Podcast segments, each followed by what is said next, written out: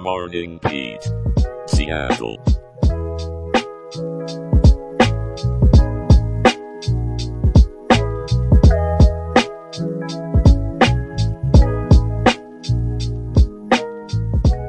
Good morning, Seattle.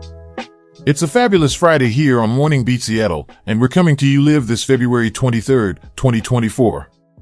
Shout out to our friends in Bellevue, Tacoma, and Olympia. Grab your coffee and let's dive into today's stories. Remember, you can always catch up with us and join our community at morningbeatshow.com. Now, let's get to the news. First up, we have a serious situation that unfolded in Kent. At the Birch Creek Apartments on 129th Place Southeast, a shooting occurred just before 8 in the evening yesterday.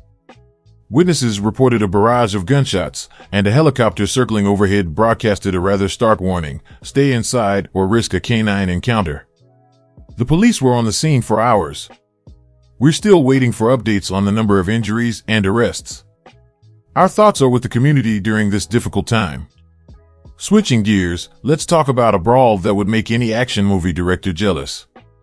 At the Park 16 apartment complex in Federal Way, a group of young people decided to recreate medieval battles, but with bats and knives.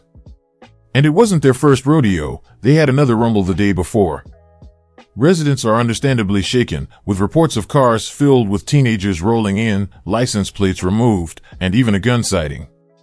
It's like a scene out of a dystopian novel. Now, for a story that'll have wine lovers crying into their glasses. Over at Sparkman Cellars Winery in Woodinville, a former employee decided to take wine on tap too literally, draining around 24,000 bottles of white wine. That's a whopping $600,000 down the drain, quite literally. The suspect, now released from King County Jail, is probably not on the winery's Christmas card list this year. And in true community spirit, neighboring businesses are pouring out support for Sparkman Cellars. Lastly, if you're in Kent and you call the police, you might want to pack a lunch. And maybe dinner. Response times are up across the board, with some residents waiting hours for help. The police chief cites staffing issues, and it looks like they may be asking voters to chip in on a funding ballot measure. It's a waiting game that no one wants to play. Speaking of waiting, you won't have to wait for a beautiful day today. Good morning, Seattle. The sun is out and shining, with highs reaching 56 degrees and lows tonight around 38.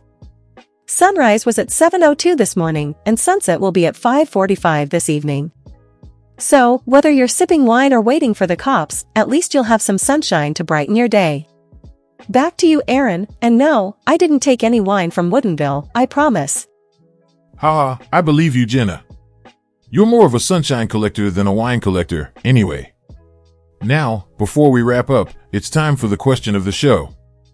Does community violence affect your sense of safety? Share your thoughts with us on the Spotify mobile app or tweet us at Morning Beat Show using the hashtag SeattleQOTD. Let's cleanse our news palette with some good news.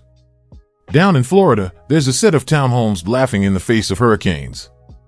Built by Pearl Homes, these sustainable houses stood strong against Hurricane Ian and Hurricane Idalia, all while keeping the lights on. It's like the little townhomes that could. And they're part of a net positive energy community, which is like giving Mother Earth a big old hug. Meanwhile, over in Iran, archaeologists found a 4,000 year old tube of red lipstick.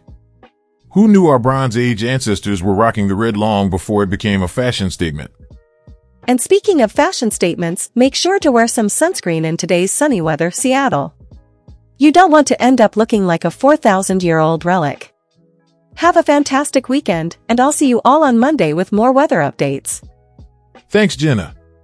Always a pleasure to have a dash of humor with our morning forecast. That's all for today's Morning Beat Seattle. Don't forget to visit our website, sign up for our newsletter, and check out our Patreon for some exclusive content. As you head into the weekend, remember, community is more than just a place, it's the people around us. Let's look out for one another. Have a fantastic weekend, everyone, and we'll see you on Monday.